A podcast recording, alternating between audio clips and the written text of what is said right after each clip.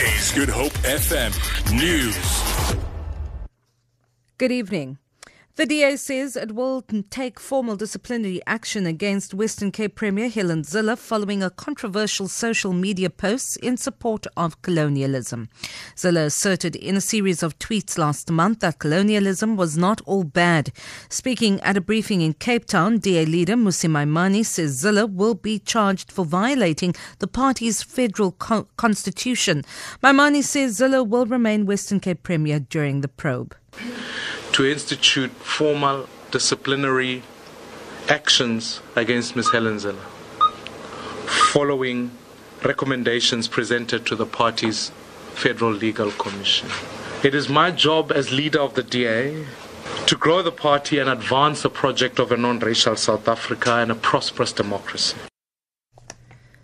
Speaker of the National Assembly, Baleka Mbete, says she will consider the urgent request of a no confidence debate against President Jacob Zuma.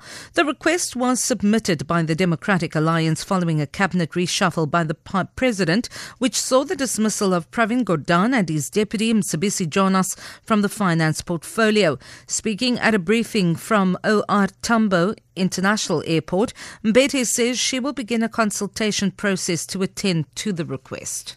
Given the seriousness inherent in the motions of no confidence and their implications on the nation, I have therefore de- decided to cut my working trip to Bangladesh to ensure that these requests are given the appropriate consideration in terms of the Constitution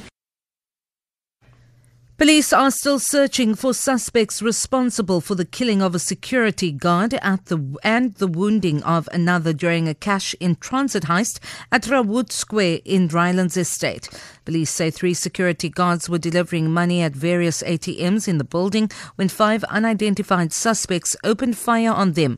Police spokesperson Noloyiso Rwexana says the injured guard is recovering in hospital. The suspect fled the scene with a grey Audi with undisclosed amount of money and also the firearm that belonged to the security personnel.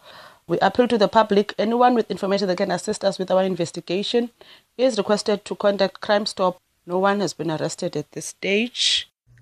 South Africa's music giants were among those who wowed the crowds at the Cape Town Jazz Festival as it drew to a close last night. Thandiswa Mazwai and Judith Sephuma joined international acts such as the Internet and US born Andra Day. The 18th edition of the Jazz Festival came to life as it paid homage to some of the greatest music artists and composers.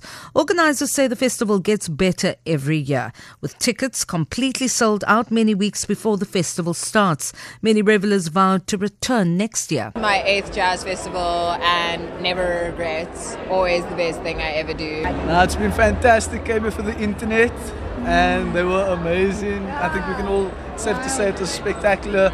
I get to watch Ernie Smith and then on the same night I I you know I, I get to see Tom Misch, two different generations, two different countries in one place and that's amazing. For Good Hope FM News, I'm Vanya Klitschko-Collison.